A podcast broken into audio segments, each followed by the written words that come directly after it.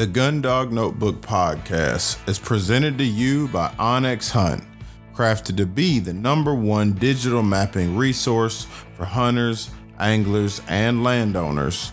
Download the Onyx Hunt app from your phone's app store today and use my promo code GDN20 for 20% off your Onyx subscription. I also want to bring to you Eukanuba Sporting Dog, the premium performance 3020 blend. For the last 50 years, Eukanuba has created premium nutrition that unlocks the power and potential within. From the unstoppable performance of the sporting dogs to the life saving abilities of working dogs to the incredible companionship of service animals and family pets. Check out Eukanuba Sporting Dog today and go pick up a bag of the 3020 Premium Performance Blend. And guys, last but not least, I want to thank my affiliates Lion Country Supply and Garmin Fish and Hunt. Go check them out today for the spring training season. All right. So, just a couple of things, couple of thoughts, couple of announcements. You know, I got to open up the podcast with this guy. So, we are making serious, serious, serious strides and headway with the Minority Outdoor Alliance Incorporated. Um, so if y'all don't mind, I need y'all to do me one huge favor. Um, my listeners and supporters and, and everybody that has been you know here to to support the podcast i mean for however long i've been doing this at this point now guys go over on your instagram profile all right, go over and type in Minority Outdoor Alliance. All right, one word, um, no underscores, no anything like that. And go ahead and start following the Minority Outdoor Alliance to get updates on what we're doing. Um, you know, as the weeks go by, I really want to you know, get the ball rolling well on this. And we've got a lot of support coming in from a, a number of different directions. So stay tuned and, and, and kind of keep that in your uh, periphery. And we'll move that to the front of the vision very, very, very soon. So, also, just we are in one of the most transformative times in history. Everything going on. Um, and the world, I believe, is just totally in a different space and and people want to change. People see the systemic racism and things like that that go on um, in our country and also in the outdoors. So because of this guys the outdoors will be a catalyst for reconnection to self and to community we at the Minority Outdoor Alliance believe that it is important now more than ever to make the outdoors for everyone so that we may present a unified effort to protect and conserve our lands and fulfill the call on all of our hearts to pass everything to the next generation um, and increase our value and its value, the value of the land. So, guys, just that's kind of where we are with the out uh, the the Minority Outdoor Alliance um, like I said, go to Instagram and go ahead and and hit the the follow button there. We are going to come with a boatload of content and you know data, stats, things like that. Um, you know, keep it fun. We've got some some things brewing for you. All right. Um, also, as we talk about you know keeping the land going and and conservation and things like that i want y'all to go and support um two things backcountry hunters and anglers, number one, but also I would love if you guys were to go and check out what Land Tawney is doing right now. All right. Land is seeking to get the Great American Outdoors Act, HR, the, the bill is HR 7092, um, to move through the House of Representatives. All right. And what that will do all right, HR 7092. Um, what it says is to amend Title 54 United States Code to establish, fund, and provide for the use of uh, the the use of amounts in national parks and public land legacy restoration fund to address the maintenance backlog of the National Park Service, the U.S. Fish and Wildlife Service, and the Bureau of Land Management and the Forest Service, and the Bureau of Indian Education to provide permanent dedicated funding for the Land and Water Conservation Fund and for other purposes. So, guys, you know, of, of all times right now, we definitely, definitely, definitely need your support. Um, Land has been doing a, a number of things to you know, just raise awareness, right? He's been doing a number of things to to raise awareness. But anyway, you can contact and connect with your representatives um, at the link in the Backcountry Hunters and Anglers bio, or by calling a Capitol Switchboard at 202 224 3121, or by connecting with them on Instagram. Um, and I just want to make sure that we all stand as a united voice um, to get this stuff moved. And, and, land is on the front lines and, and, and really making a difference, um, you know, in that atmosphere and to make sure that public lands are public, truly public. All right. Um, and there's a, there's a lot I can unpack there, but we ain't gonna go there. So anyway, that's um, know, that's been something that's been on my mind, and I've been trying to support there as well. Um, guys, you know, for my field trialers, man, I I know y'all hear this and y'all get this, but like let's let's pray that we can we can get American Field back up in print and and things like that. I know the digital version is cool, but it's something about that print version, man. So I know there's a lot going on with COVID 19, guys. My last thing is with COVID 19, please stay safe, wear a mask, do the smart thing, even if it ain't for you. Do it for the elderly people, do it for the people that are um, you know, immunocompromised. So, with that being said, guys, here's another episode of the Gun Dog Notebook with Dr. Julia Brock. I really, really, really think y'all are going to enjoy this episode. So, stay tuned to this episode of the Gun Dog Notebook podcast, and we'll see y'all very, very soon.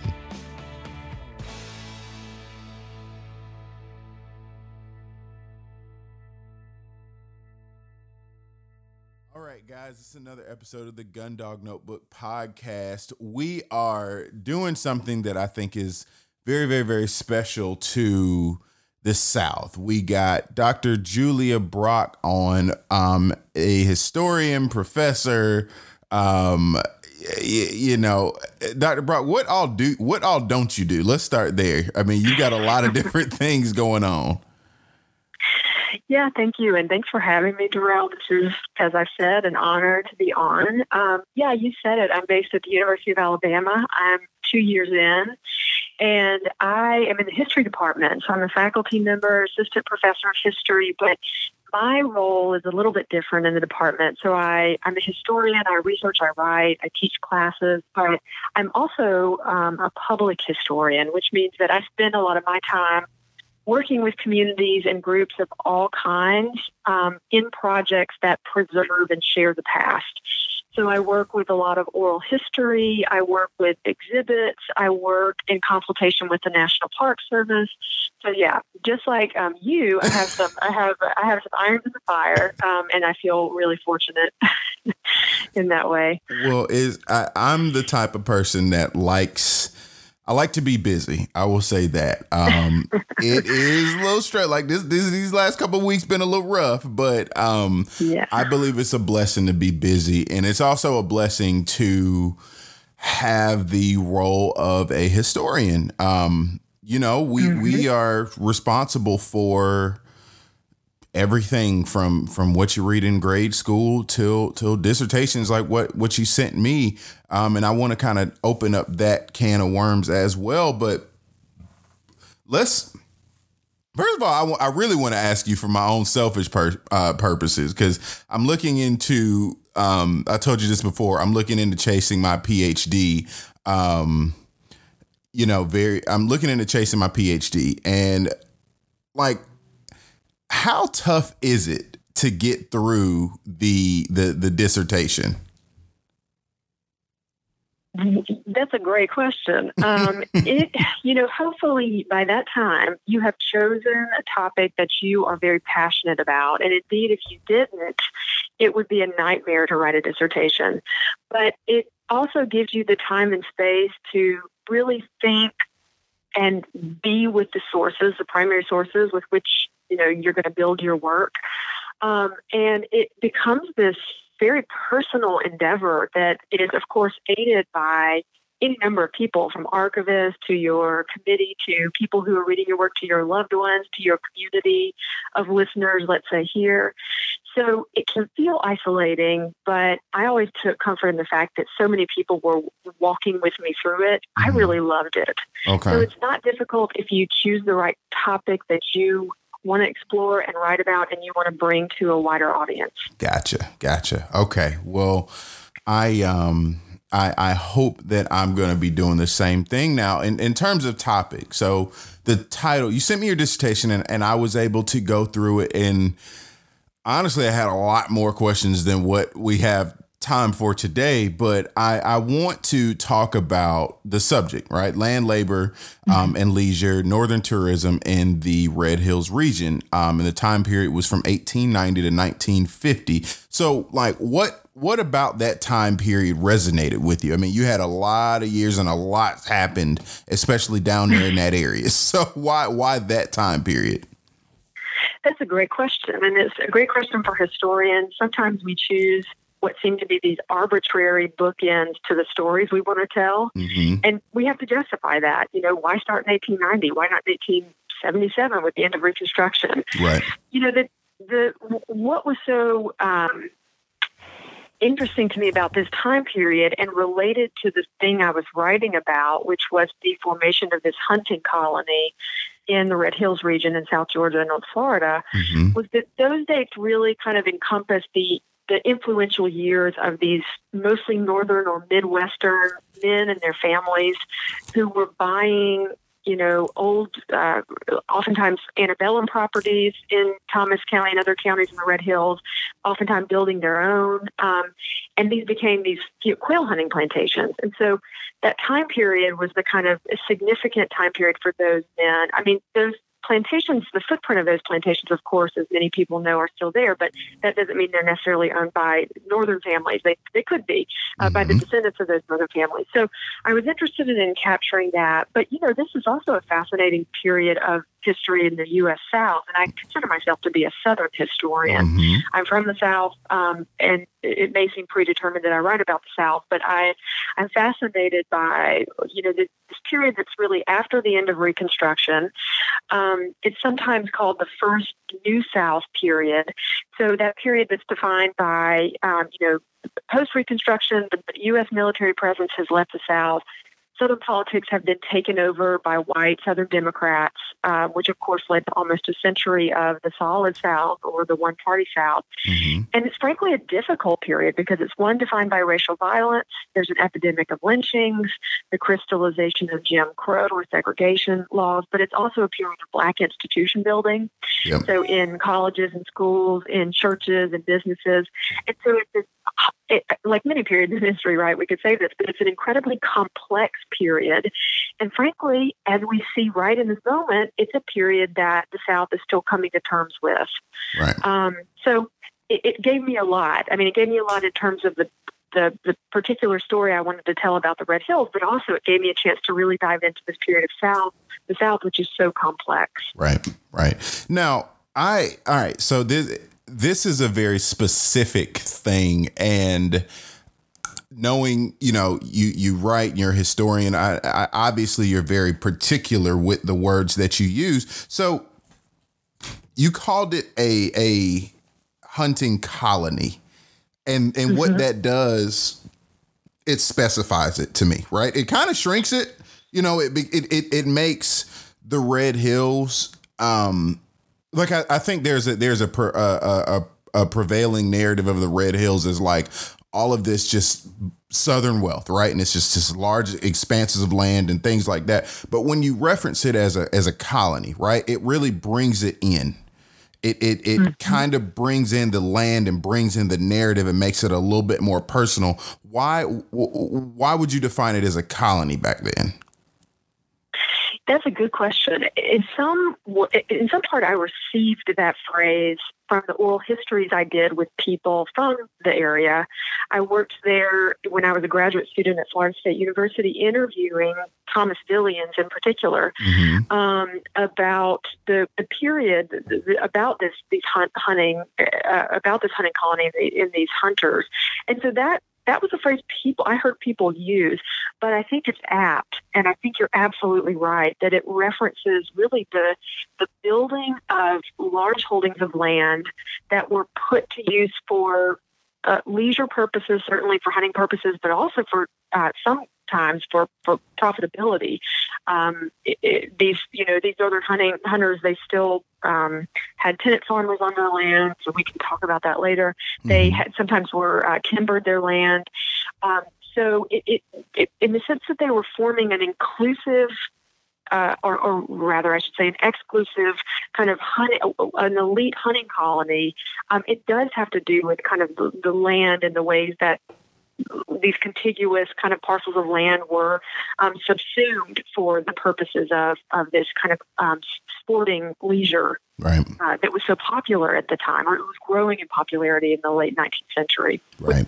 Okay. Okay. That was that was just something unique, and I and I saw it a number of times, and I was like, all right, if I if I see it more than two times, like this is this there's a reason, you know, for that, and I think it's pretty cool that you know, folks from down that way, Thomasville and and and Metcalf. I don't think that gets talked about a, a lot, you know, unless again you're you're down in that area. But Metcalf have had a lot. The city of Metcalf had a lot to do with the, the you know the prominence of wealth down there, and a, a number of times you you hear those those colonies. Um, so you know, going you know, in in that time period, right? We we I think everybody knows now the influence of northerners to the south. I mean, there's a whole war about it. there's a whole war, but um and it's funny nowadays there are um and I don't know if you saw this down there. Nowadays there's actually a lot of folks from Silicon Valley that have come down to South Georgia to buy up a lot of that land down there um, hmm. th- there's a lot of new wealth, right? So right. it's it's like in 2020, there's this this Western kind of tourism. If we're going to talk about tourism, there's like this there, now. There's these you know younger, very very very wealthy you know hmm. tech guys that are coming down here and they're doing the same thing, kind of sort of. But then when we look back, there's always been this influence from somewhere else. So I want to get into the northern aspects of tourism. And I think, again, being specific about the words, tourism is also a very, very, very good thing. I mean, you know, for historical context, like Hobart Ames of the Ames Plantation, which is where the national um, uh, field trial is run, he was a northerner. Um, hmm. The guy that I was telling you about, Robert Whaley, um, that you know where I get my my dog's bloodlines, where he comes from. Robert Whaley was from New York. He came down here and and had a place in Alabama and competed and stuff like that in South Georgia, and then went back up to New York. so there's this this idea that or, or kind of a fascination with Northerners coming down here, and I want to ask you, you know, what did you find about that influence and why was it so critical, you know, to the economy down here? Yeah, I mean, and there, you know, the way the way that we can use the word tourism, it it, it, it sort of happened in phases in Thomasville and the Red Hills, uh, but Thomasville specifically, I mean, Thomasville, as many people may know, became really a tourist resort. Um, and, and the heyday of that was, you know, roughly 1870s to 1890s when people were coming down uh, from the north seeking out what they thought would be healthier climates for uh, respiratory diseases, things really? like uh, yeah, yeah, tuberculosis, and there was this. It, it, people and people from Thomasville were pushing this narrative that the pine resin, which is so strong there, would actually help people breathe. Um, okay. And you know, and, and so, um, well, people who were kind of the patrician class in Thomasville at the time began to build these really beautiful hotels, the Piney Woods Hotel, the Mitchell House Hotel. Mm-hmm. There were many boarding houses and other hotels that were catering to people who were from the north um, coming down as tourists.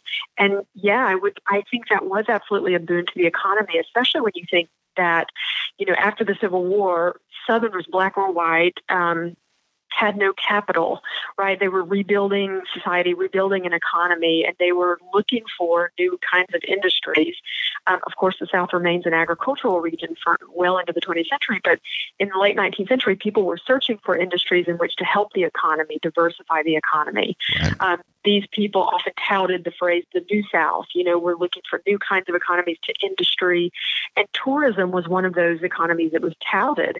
Um, and you know, this wasn't just in Thomasville. Asheville, North Carolina, became, as we know, still a tourist destination, but became a tourist destination for Northerners and other places coming down uh, to seek warmer and, and what they thought were healthier climates. Of course, Florida is a great example of that. Right. So, um, and thing to mention is that you know the, the nation was uh, really reeling from a series of, of economic depressions between the 1870s and the 1890s. Right. So, any way that a small town, especially the business class of a small town, could support itself was going to be um, and allow itself to thrive was really important. So, tourism becomes that answer for Thomasville uh, in a really interesting way. And, you know, those tourists, those folks coming down, lead to the Red Hills region being identified as a great place to quail hunt and mm-hmm. bird hunt. And so it leads directly into another kind of more seasonal tourism, if you will. And, and really, we can't, you know, become something other than tourism because these families, like the Chapins, like the Hannas, right, they come down uh, and, and sort of semi permanently right. and, and live in the region in the hunting season and in the bird hunting season in the winter and spring. Right. That's that's interesting, and you know, me, I guess when you sent me that, um, and and we'll get into Charlie Young's transcript and stuff, but seeing the Chapin name and the Hanna name. Um, and and the whole story of like Melrose Plantation, right? Where Melrose, like I, for the longest time, and I, I, never asked my buddy Terry. So, um, my buddy Terry Chastain um, Jr. and his father were the dogmen at that plantation. Terry is at Nilo now in Albany, but you know, he got his start at, at, at Melrose and so did his dad. And so I always thought that it was just, you know, some landowner that whose last name was Melrose, right? I never went to actually look into it. Um, and so listening to the story of, of Charlie Young talking about how Mel was the guy who we were talking about, like he was he was sick you know and, and and there was this whole beautiful fantastic story about him you know rising up out of the bed and and, and hearing or reading through that was very very interesting how they tied that narrative together. Correct me if i'm if i'm off track but I, am I'm, I'm trying to remember that story specifically. Um and then um meeting mr chapin you know he was at our um at, at the the black handlers trials and oddly enough he was listening to one of my, my lectures. So um, you know meeting him and i think he is the historian for the folks at melrose too like the family historian. I think mr chapin is. I have to triple check but i'm almost positive he's their their family historian that's great, and I, I am sure he will be so interested to see the narrative of Charlie Young mm-hmm, mm-hmm. and read it. I'll have to. Um, it's it's interesting. it's it's definitely interesting. Well, since we're on it, I mean, why not? You know, might as well not foreshadow it. Um, give me your initial thoughts about the transcript when you got it, like when you finished reading it. What were your just dead on thoughts? Yeah, I mean, so Charlie Young. Um, African American dog trainer, born in the 1880s, died in the late 1960s. And in his older years, he is commissioned, I think, I'm almost positive that he was commissioned probably by Pansy Poe, who at that time was the owner of Pebble Hill, mm-hmm. to write his reminiscences, what he calls his reminiscences of Thomasville and, and the surrounding area. Right. Um, and he produced this 40 page uh, handwritten document that that talks about his life and work, and it's remarkable. Mm-hmm. Um, when I stumbled on that, you know, as a historian, you spend a lot of time in the archive going through records and records that aren't always useful to your project, right? But you have to sift through them. Right. And you're always looking for that you know that gem that spark that right. source that you know is going to transform your project mm-hmm. well this transcript was that for me well because look, how did was, you get it because yeah. that story was cool too so big shout out to the thomasville history center mm-hmm. um, which was the thomas thomas uh, Thomas County Historical Society when I was down doing research in the late aughts, so 2008, 2009, 2010. They basically, um, you know, they have so many collections important to the story, and I would encourage anyone interested in the history of hunting to go look through some of these collections, including the Hopkins collection and others. Well, Ephraim Rotter, who is still the curator there, he's a wonderful, wonderful person. Um, he was allowing me to kind of look through some vertical files just on the chance that I might find something useful. They have so many amazing records. And I was looking through one of those vertical files, and I, I literally could not move the files within the drawer because there was something that was jammed up at the back of the file drawer. So I basically had to take out all of the hanging files. Mm-hmm. And what was under all those files was this remarkable transcript of Charlie Young's reminiscences. Wow. Um, and it, Ephraim had not seen it, as, as I recall.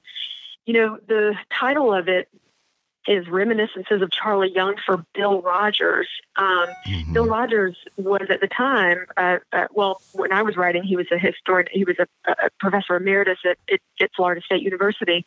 But at the time Charlie Young wrote his reminiscences in the 1960s, Bill Rogers was a young historian at Florida State who had been commissioned by Pansy Poe to write a history or several histories of Thomas County. Mm-hmm. So clearly, Charlie Young was writing to Bill Rogers, um, and and Rogers was still alive when I was writing. So I, I called him and I said, you know, Dr. Rogers, do you remember this source? Did you ever meet Charlie Young?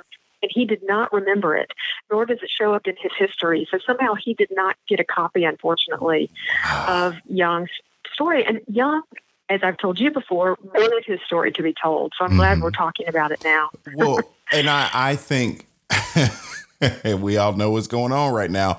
There's, I, I am, and you know this as a Southerner, there is a piece of spirituality, right? And almost superstition that kind of hangs around and if you grow up here you know there you, you, grow up hearing these stories about spirits right and i think mm-hmm the spirit of Charlie Young, he did all the energy to write that narrative and and had you not come across it, it had just been sitting there still for God knows how long, you know?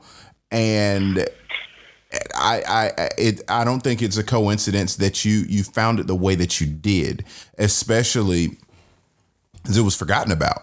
You know, it's just it's just more or less lost.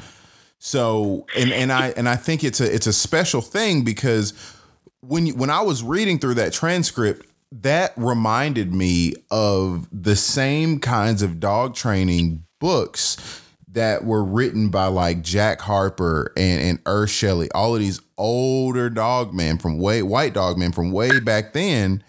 But they had the opportunity to write their stories, write how they work dogs. Yeah, but it was really more so their stories. And how they got around to being who they were. Where Char- well, Charlie Young's was just as compelling, but it had not been published anywhere.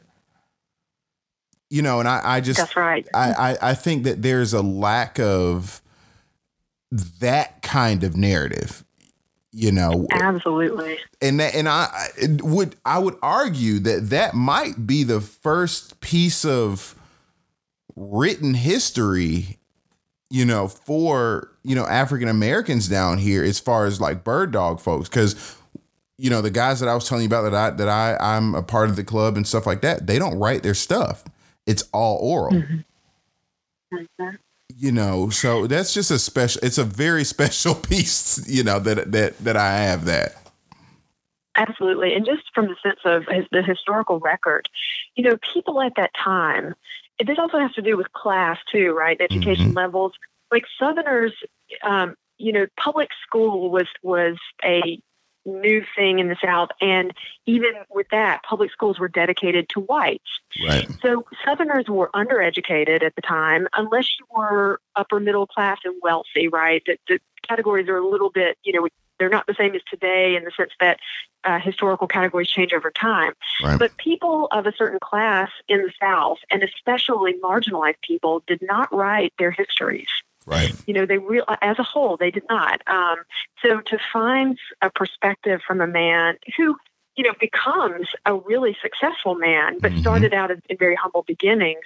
You know, I think that's very remarkable. Um, so I agree. I I think so. So let me, when you read through it, there are I, I read it a couple of different ways. Um, and you you kind of alluded to it. You're like, okay, maybe he might have been holding back. You know, there was a lot of maybes in there, right? And considering he was writing this to a a, a, a very very well educated white man, so do you think at any point in time he was kind of sugarcoating the narrative or lightening the mood within the transcript?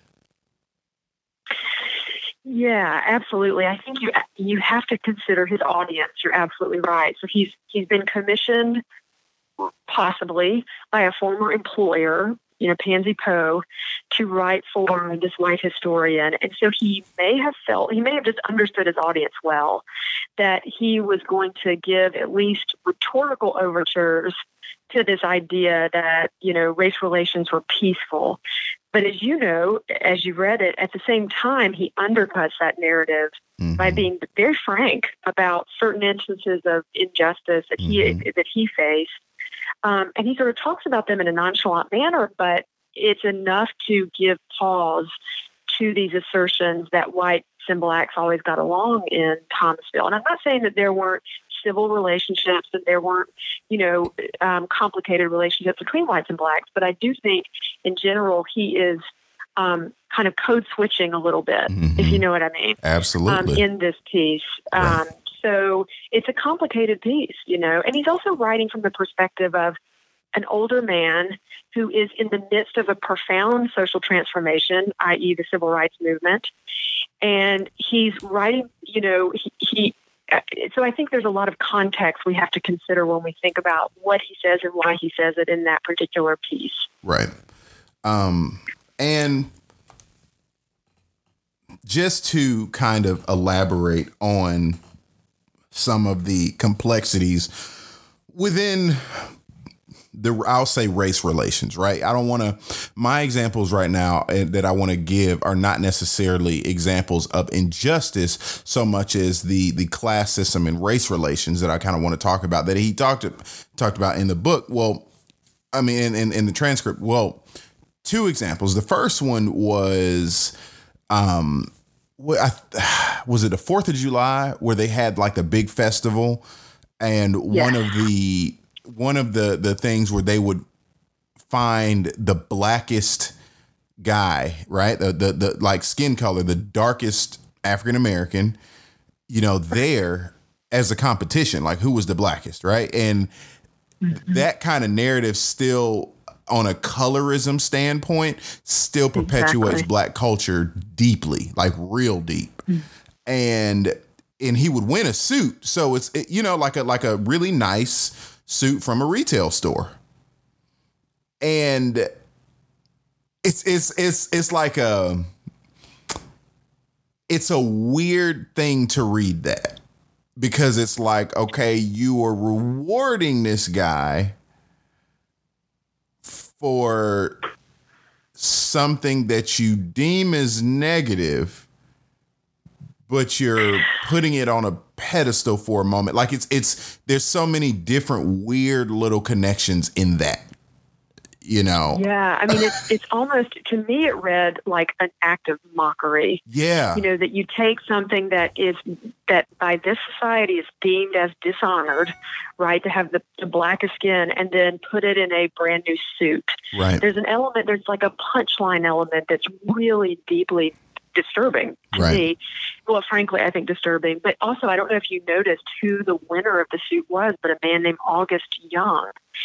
And so Mhm. that you know he doesn't specify that that was a family member but remember but the young family was fairly big and so there's every chance that that person was a family member and so Mhm. to but he also i think in that scenario he calls out the judge who presided over that quote unquote contest and that was roscoe luke who was who becomes a kind of a notorious um you know uh person personage in Thomasville history for a variety of different reasons. Mm-hmm. So I think it's interesting that he names the person doing the dishonoring, Yeah. you know, this Roscoe Luke. So it's, it's, it's a multi-layered story. I totally agree. And that's the fun thing about being a historian. when you get in those records, you can just dissect all the layers and find so much meaning in human, you know, human behavior. Right. I, I you know, that just it it ate at me because I was like, wait a minute. And blacks were like, I mean, I guess you had to be grateful for it because it's at the time. And yeah, I mean, I got a new suit, but like, it, it like that. I kind of had to like cock my head. You know how dogs do that weird like head cock thing that's like kind of Yeah. confused. Yeah. Yeah. Um, Yeah, absolutely. and then the other um the other piece in in regards to actually uh, like quail hunting right like there's also the narrative down here that quail hunting is always done on a plantation, right? And it's always from horseback or these big private lands, right? And and quail hunting was not that and to this day it's still not that all the time. Like being able to get out there on horseback on a plantation is a very very privileged thing. That's not what most people do. And down there I saw you know, Young telling that story about how they would they were all foot hunting, whether it was white or black, and they they dealt with mm-hmm. horses, but it was more so horse management for the the northerners that were coming down. But they they would be out like blacks could go out quail hunting, which also raises a lot of questions for me and answers some of my own because I have a um I'm a detour for a little bit, but I have a 101 year old um 410 shotgun that my step my grandfather's stepfather owned and it's around this time period that we're talking about, right?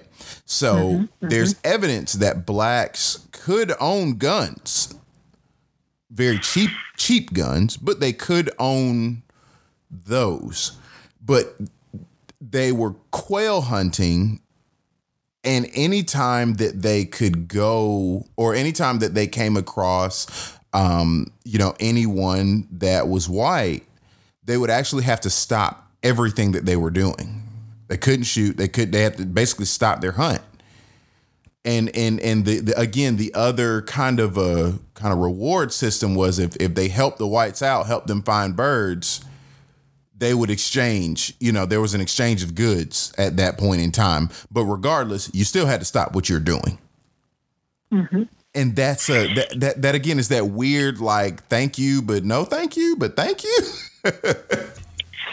Yeah, I mean, again, it's the complicated nature in which blacks and whites interacted in the context of Jim Crow. You know, the Jim Crow South, which is this period of time where segregation becomes legalized. And so you have de jure segregation, which is, you know, segregation by law. So African Americans couldn't ride on, you know, white uh, train cars, right? Mhm. And uh, you know these, these uh, series of laws that were passed in in all southern states and some elsewhere, but then you had de facto Jim Crow, Jim Crow, which was customary. Right. So it was expected, for example, that a black man would step off the street if a white woman was walking by him on the sidewalk, and it was expected in this case in the field even that if a black hunter approached or, you know ran into a white hunter, that the black hunter would assume a subservient role. So it was in keeping with these racial mores, these racist mores, um, even though it wasn't that wasn't on the books in terms of law, right? There were these customs that were broad and far-reaching in Southern culture as a part of uh, this period, and so it's pretty stunning to think that you know black mobility was regulated in this way. Um, and uh, and Charlie Young is that's an exciting revelation in terms of how he saw that interaction. You know Mhm. that that's again one of the remarkable things about this about this. Right. Um, and and the last thing that I kind of want to, well, the last like handful of, you know, little stuff that about Charlie Young that really stood out to me was first, um, it, it I think he might have been one of the first and I don't I don't have any kind of like way to prove this because so much of African American history was not documented, nor was it written by whites. So I've got these two narratives in my hand. All right. So one was Charlie Young's and him being able to go from here, from from Georgia, from the South, and travel up you know, to Canada and and through Texas to to King Ranch and train dogs with these prominent trainers. And mm-hmm. we've got photo documentation of it. You sent me the photo of it. But mm-hmm. but then I've got this Ur Shelley book here, um, who was prominent, you know, at the time. And I think it would have been around that time. And there's this photo with no name. There's there he doesn't name who the boy is, but it's another young black guy, man, that's mm-hmm. helping him plant birds for his dog training. And so for me, I guess it, it's it's really it's great to have that narrative and and at least still have a photo of all of this stuff because that the I think right now I'm kind of in the early stages of piecing it together. You know, I might not ever find the yep. names of the people in these photos, but at least I can say, hey, this was what was going on. And to and and again, being able to travel to Canada for a job like that, considering the discrimination, was still a step above working on a field. But if you want to get to the field, guys, go check out onX Hunt. Get the onX Hunt app, um, download it to your phones, use my promo code GDN20. You can check out as much of the field as you possibly want to. And when we're talking about Minority Outdoor Alliance, guys, well, that's how we're going to get more folks in the outdoors, knowing where to go, knowing the land that you can use, the public spaces that we all own, and and and the public spaces that we all love. So go check out onX Hunt um, and at, at, your nearest app store and and go download and make sure that you put in my promo code. Again, it is GDN. 20. You can use it at checkout for 20% off your onX subscription. And since we're talking about traveling up and down the country, you can't do that without good food. And good food, I mean Eukanuba Sporting Dog, um, Eukanuba Premium Performance 30 20 blend, and there's a whole bunch of other different formulas and things like that. But make sure that you guys check out the Eukanuba Sporting Dog Premium Performance uh, dog food. I use it, my dogs love it, and, and, and it keeps them happy and content on the road. All right, guys, so here we go back to the episode.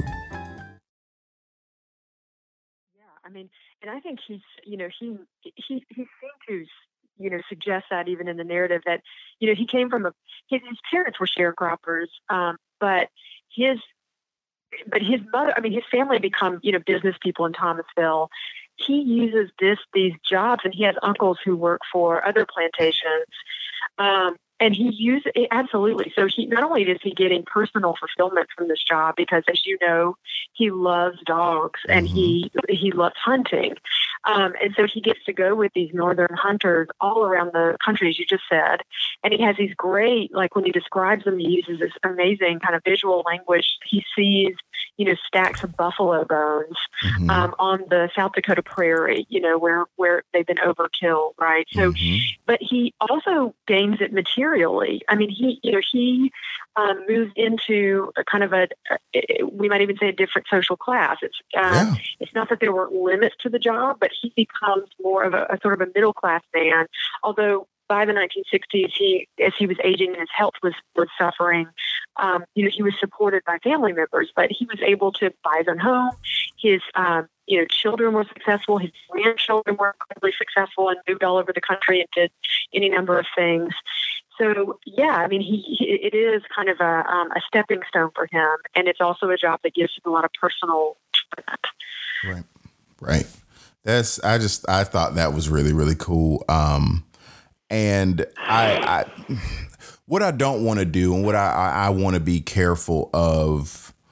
It's very easy to paint blacks here as we it all just sucked, right? It all was just terrible.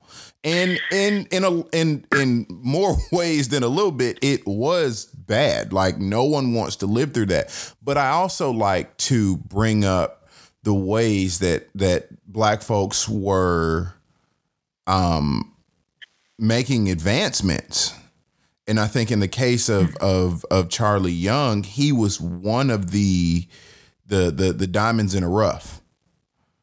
You know, that was able to take those experiences and make the best of it. So I just want to be careful about perpetuating a negative narrative all the time because so much of that is already heard. Oh yeah, no, and I mean history is you know when you study the past, you have to recognize the complexities of the past, mm-hmm. and that human beings uh, they fought, they struggled, they lived, they were complicated and full human beings.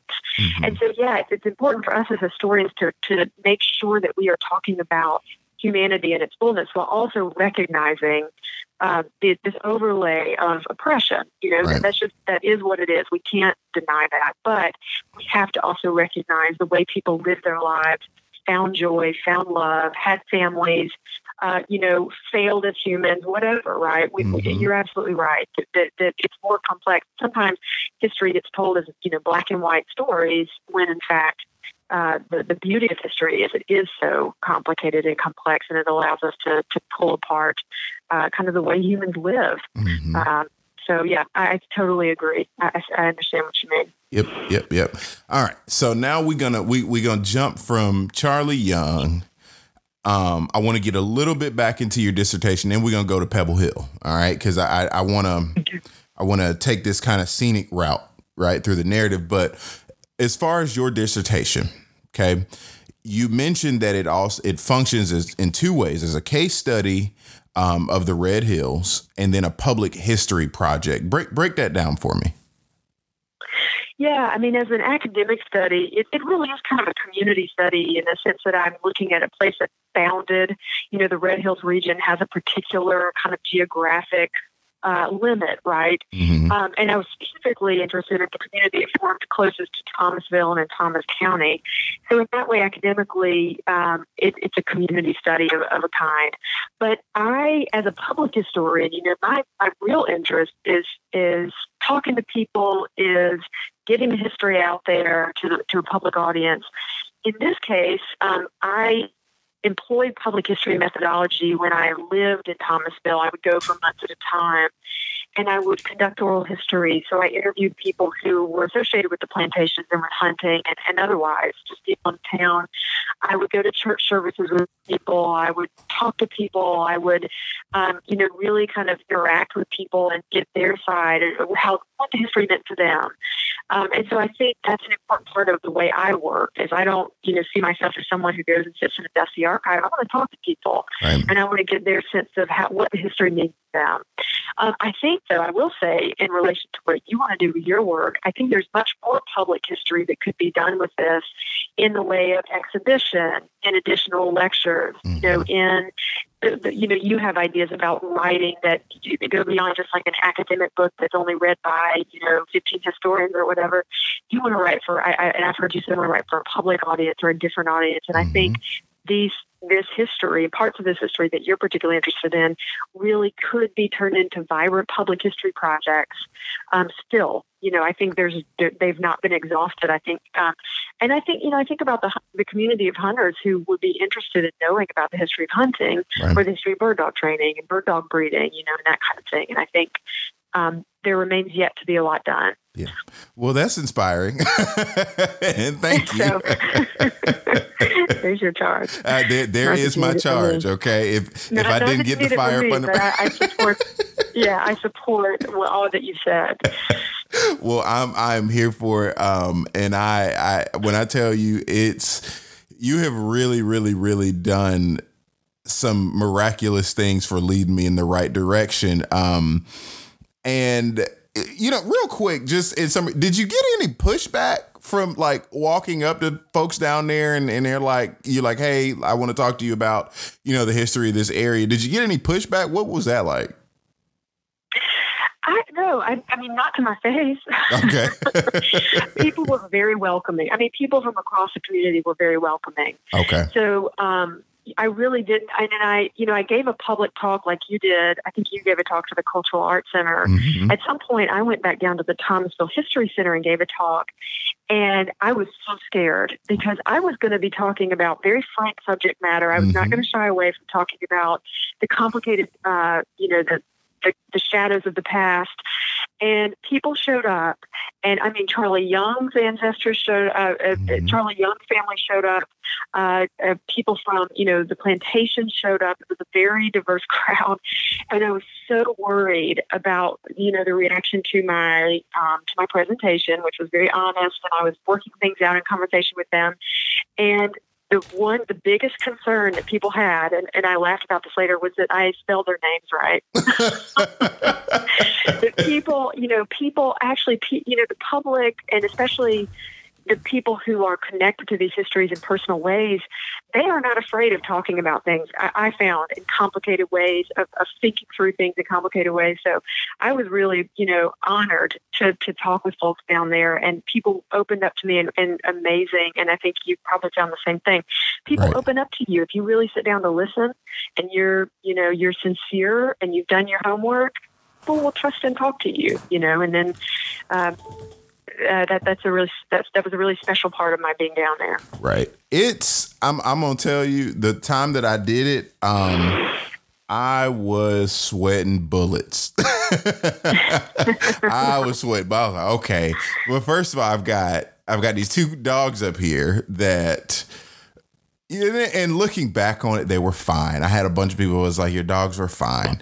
Um, but they started shuffling. Like my lab started shuffling around and stuff. And I was like, okay, you got to go in the kennel. Like I had the kennel on stage. I was like, you, you got to go, man. Like he wasn't doing anything wrong. I was just when you're up in front of an audience and you're talking about challenging subject matter, every little thing you I, I don't know. I got like a hyper like a like my senses went into overdrive or something like that. And I was just like, why are you moving? Why are you doing this? Why are you doing that? Like, you don't normally do this at home. and so I was doing that. And then I'm talking to a predominantly white audience about similar subject matters, what you're talking about. Mm-hmm. And that's a challenge, you know, and, and you don't want to offend anyone but then you still want to be honest to what's going on or what has sure, gone absolutely. on. You know? Yeah. so that, yeah, you know, absolutely. that's it. Now, all right, so we we we well this is going to segue me into into Pebble Hill because I think Pebble Hill Plantation anybody from Georgia there is I think that was probably one of the and still is probably one of the quintessential um, historical landmarks for South Georgia. And I think it carries mm-hmm. the mythology of the old South. But you you mentioned that mythology and, and, and romanticism of the old South in your writing.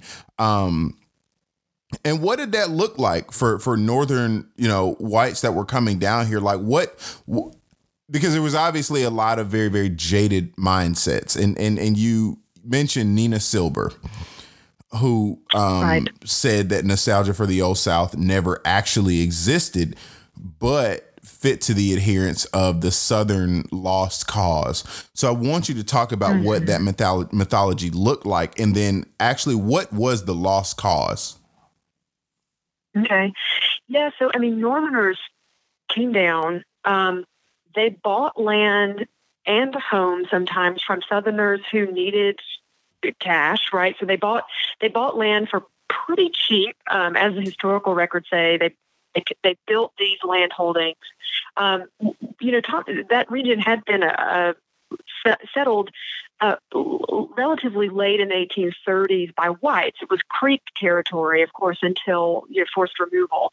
And then uh, whites move in into the 1830s, and you, you have these um, families come in, like um, uh, the the Jones family and others, and, and build, you know, uh, what we think of when we think about the quintessential plantation home, right? In fact, you know, former director of the Georgia Historic Site Survey named Thomasville, Thomas County is having some of the, you know, the most quintessential examples of kind of neo antebellum neoclassical architecture, and that's really in places like Greenwood, you know, Greenwood, which is which was, you know, burned by fire but is still standing. Right. Um, so these Northerners were coming down, and they were buying kind of buying into, or at least using this kind of um, antebellum patrician heritage to enhance their own sense of uh, as as sort of elite um, sport hunters, right? Mm-hmm. That they that there was a sort of grandeur that they um, uh, that, that became theirs when they came down and, and occupied these spaces.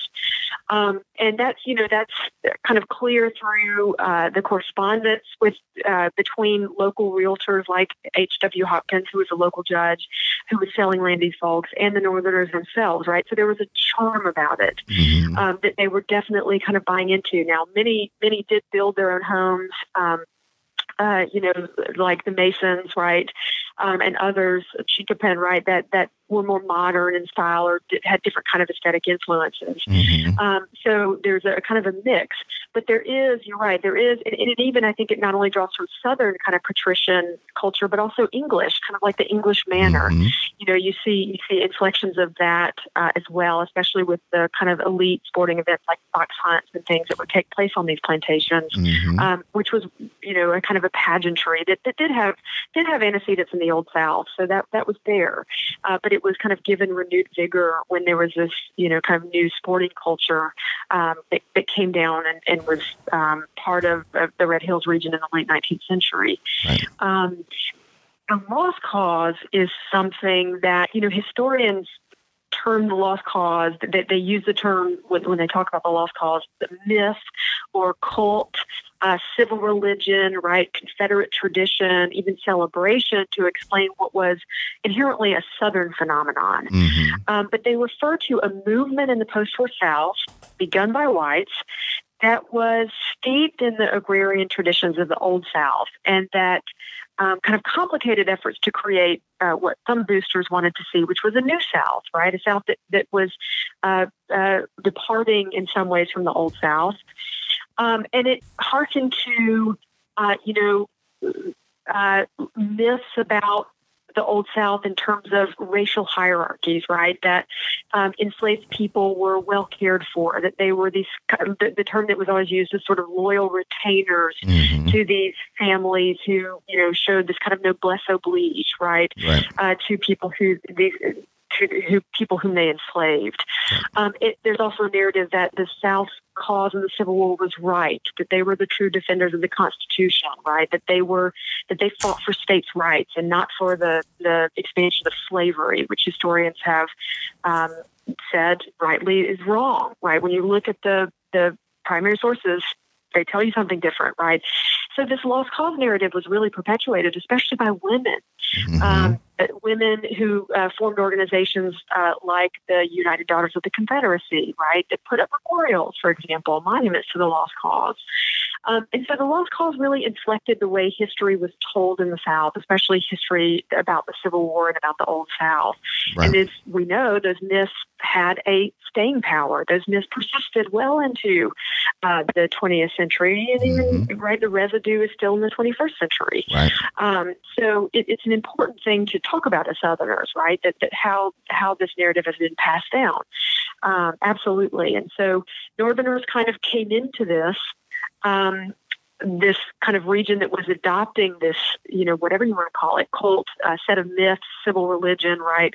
Uh, just as that was kind of solidifying among Southerners uh, in an interesting way. And so they certainly played a part in that in complicated ways. Right, right.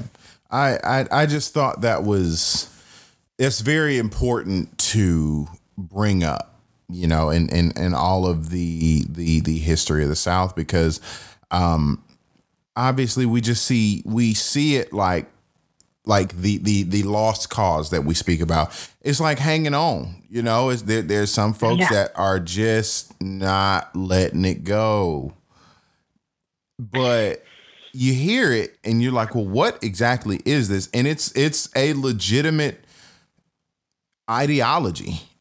It, you know, it absolutely is an ideology. yeah, it was an ideology that was far spread, and I would recommend anyone who's listening um, work by the historian Karen Cox at the University of North Carolina, Charlotte. She's written um, on this extensively. She wrote a book on the UDC, uh, the United Daughters of the Confederacy, again, who were um, in some ways, the the gatekeepers of this lost cause tradition. Mm-hmm. Um, so I think it's worth anyone who's interested to really look back. I mean, we, we see these examples all around us still in our history, in the landscape, right? Mm-hmm. But it does have a deep and, and sort of troubled past. It, it's, it, I agree. As, as, Southerners, I think it's up to us to, to learn about uh, this and why it had this kind of holding power. Right, right. I, I I think so, and I'm gonna look up look up that information too. I just want to want to check it out.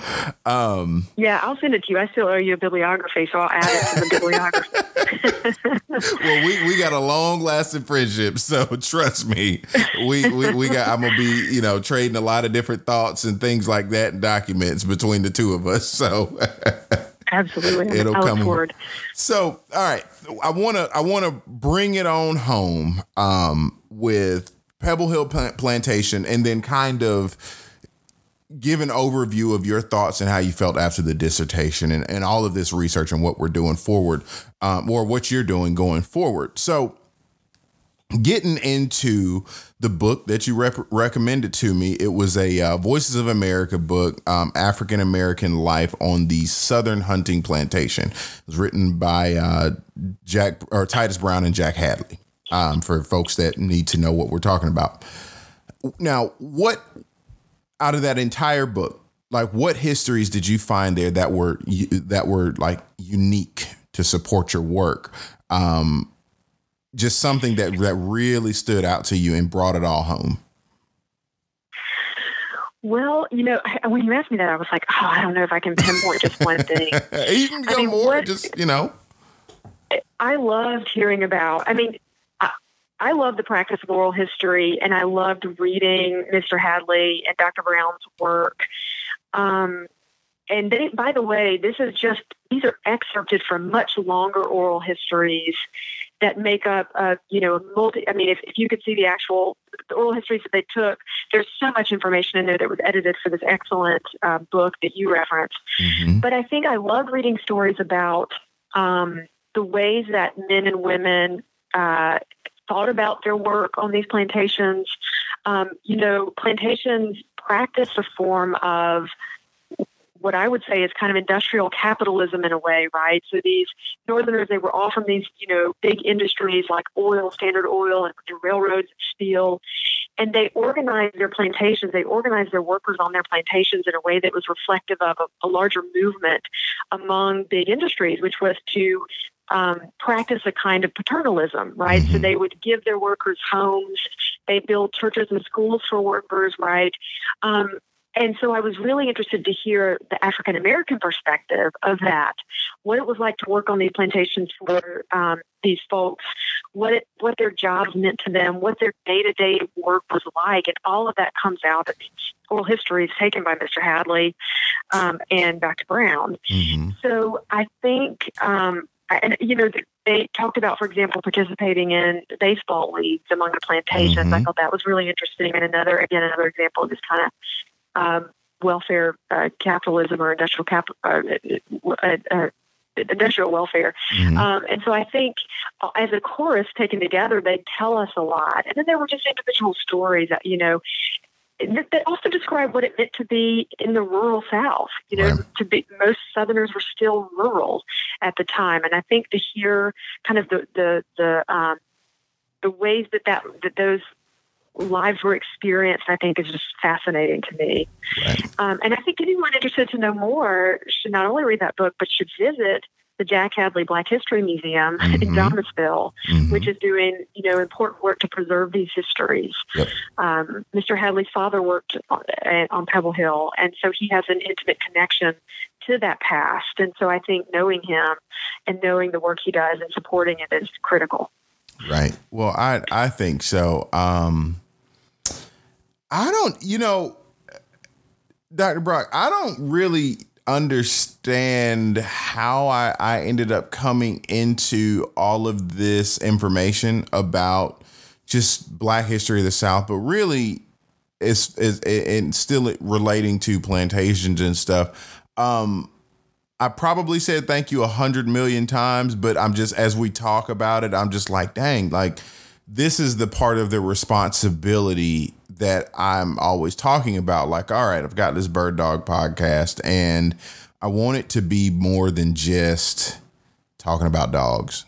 You know, like that. It, Yeah. it, it, that only goes so far, and I think the dogs have shown to be just the the the glue to it all. You know, there there are these weird kind of connections, but once you kind of just separate that glue per se, just kind of stick to the dogs, but not really stick to the dogs, like kind of sift through it. There are these very, very, very interesting histories and the narratives um, that have gone on that I'm just trying to di- dissect. Um, so, what I'm saying is, thank you for helping me to like really take this responsibility by charge. Um, you know, considering the times, all of that stuff, I just don't believe in coincidence. I just really don't. Um, you know, so that's yeah, just- no, I th- I am I am so more than honored to help and to, to pass on what sources I can. And I think you've got a journey ahead of you to find even more. Mhm. And I'm so excited about to, to know to learn from you and to to read what you'll write, to hear what you'll say about these histories. So Mhm. uh, thanks to you too. So let's let's wrap up the dissertation and and where you go from here. What was a- after the last word was typed, the last period was was was entered. What was the feeling? What was the overarching feeling? you know, it's a little anticlimactic. I mean, Yeah. because you've been working on it for so long, and then it's gone through multiple revisions with your committee, and then you have to format it for, you know, ProQuest, which is this, you know, the system that you submit your dissertation to, and it, it, it you know, it was a little, it was a little anticlimactic, and I had to step away um, because you become so wrapped up in the work, and it's very personal, and so, you know, it's been a while since I finished it. I mean, I finished it in 2012 Mhm. um, and I'm only now, you know, trying to to write a book around some of these same themes. So it's been marinating for quite a long time Mhm. while I've been working on other kinds of projects, and so I'm excited to, you know, now now that I'm at the University of Alabama, um, and to be working on going back to it essentially. And so, part, you know, your our conversations are really helping me too to kind of, you know, start thinking about these themes in depth again, and to think about where I want to go uh, with my own research. Well, I'm I'm glad that they're helping. like I'm just the guy out here like running around with dogs and talking about it. But um, I'm I'm definitely excited about that. Um, and I, you know, when that book comes out, let me know. I I want to um to to get that copy if if if if at all possible. Um, I want I definitely Yeah, want to I mean, read it. Thank you. I mean, the book is going to be a little bit different in that it, what I became really interested in actually was something that Charlie Young clued me into was that, you know, the ways that these, the, some of the practices that that were adopted um, in the late 19th century by sportsmen. You know, sportsmen was an emerging identity in the 19th century that was, you know, the, that was really popularized by periodicals like Field and Stream. Mhm. Um, and sportsmen come to dominate the kind of conversation around conservation in the South, Yep. um, conservation around prey, conservation uh, of fish, obviously, and, and other types of game. And so I'm interested in, you know, Charlie Young talks about the ways that, you know, once Northerners began to come down to Thomasville, hunting practice changed. Mhm. So he talks about, for example, the introduction of smokeless shells and how the average Southerner could not afford a smokeless shell, or how you know people didn't really care about quail so much, but then quail become you know this expensive bird that you you really couldn't afford when you went to the market, let's say Mhm. um, or they become overhunted.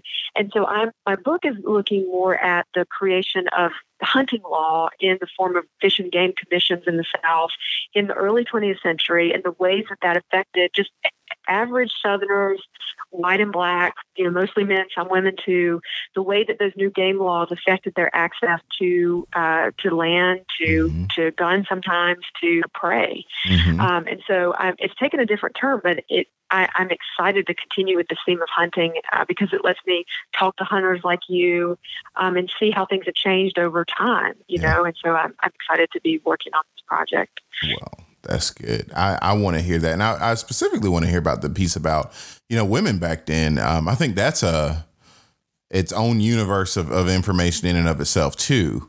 Um, I'd right. like to to hear that perspective. So we're you know, um, I and the crazy thing is, eh, quail like hunting quail. I understand how they would have been abundant way back then.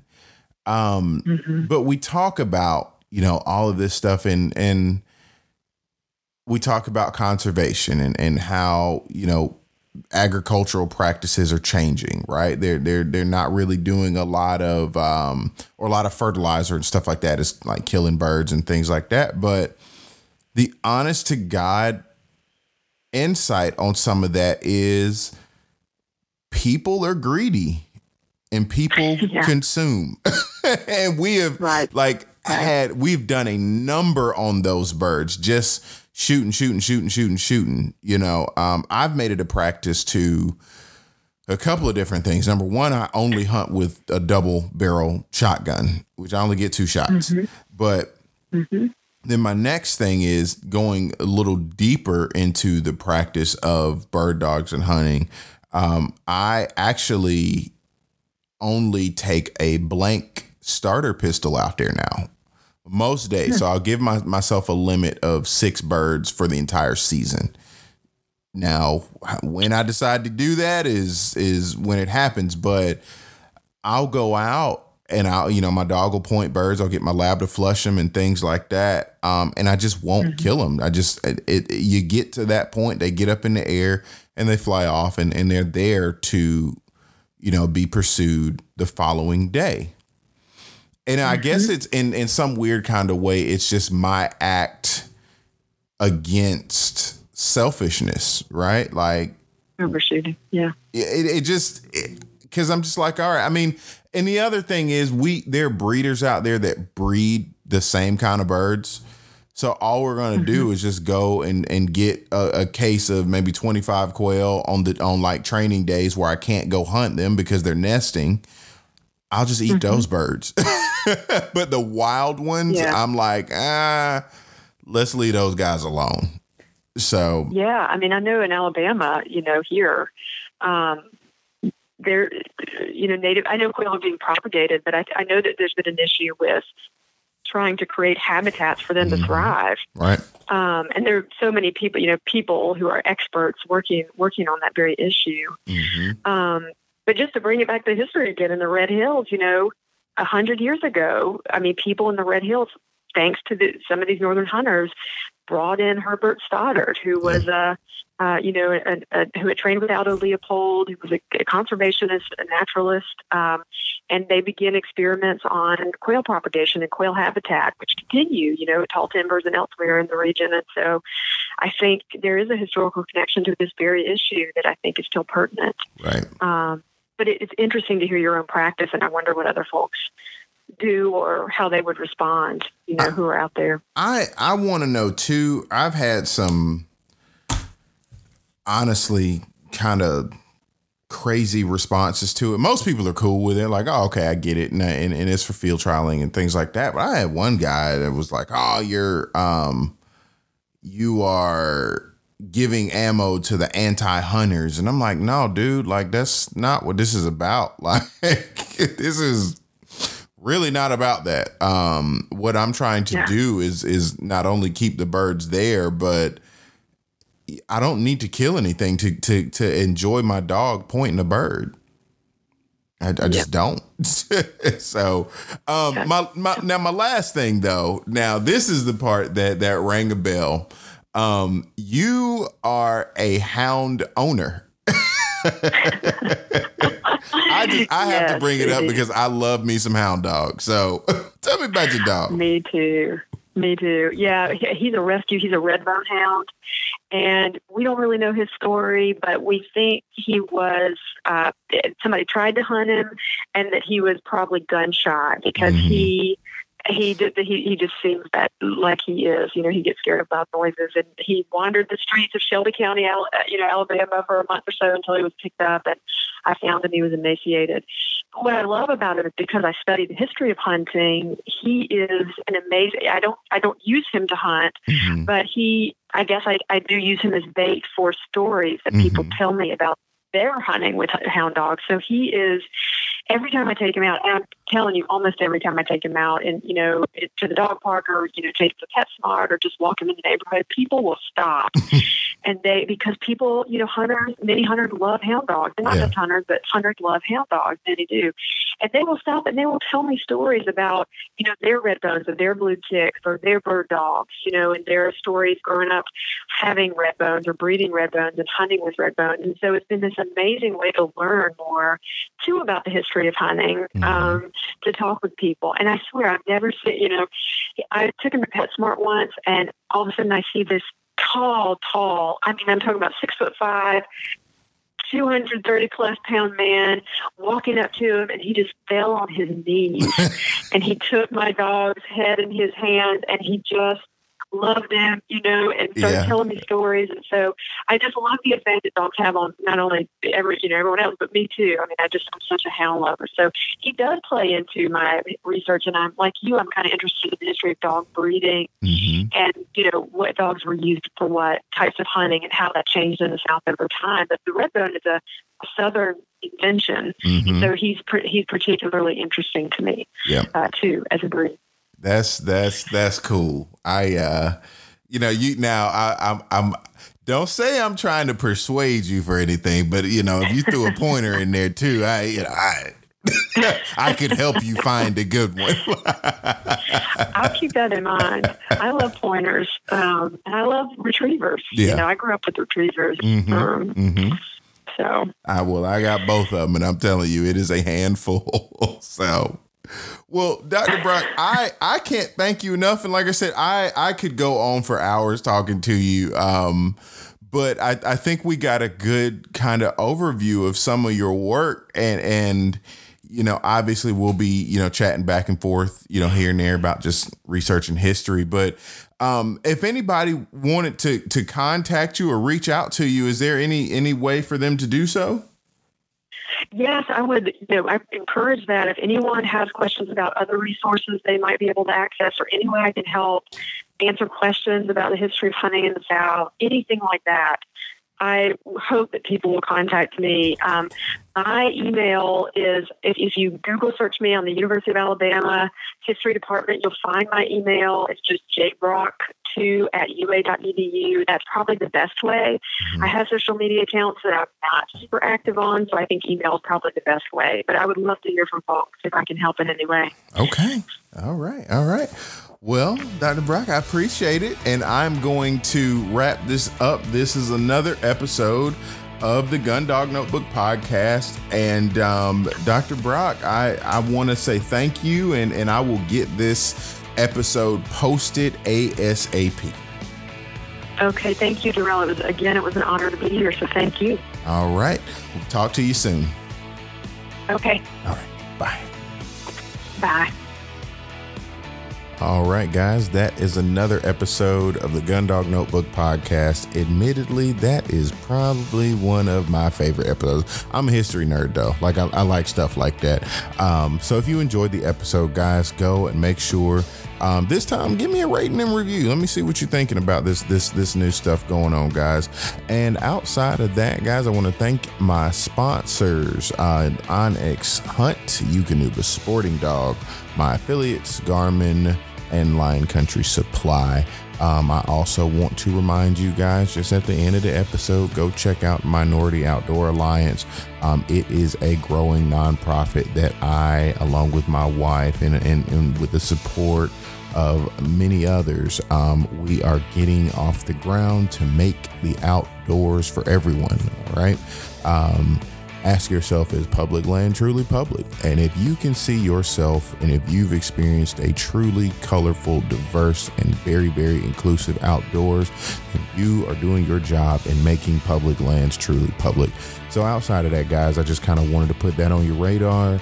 Um, I hope you enjoyed this episode and, and, and look forward to more. I've, I've now that everything is kind of slowing down, I, I want to get back to my research and, and, and some of the projects that I have um, going on and, and, and some more of the, the stuff that Dr. Brock has given me to help me out with my own, um, you know, literature and, and, and book writing endeavors and things like that. So, anyway, guys, I will catch y'all next week for another episode of the Gundog Notebook podcast. Stay tuned.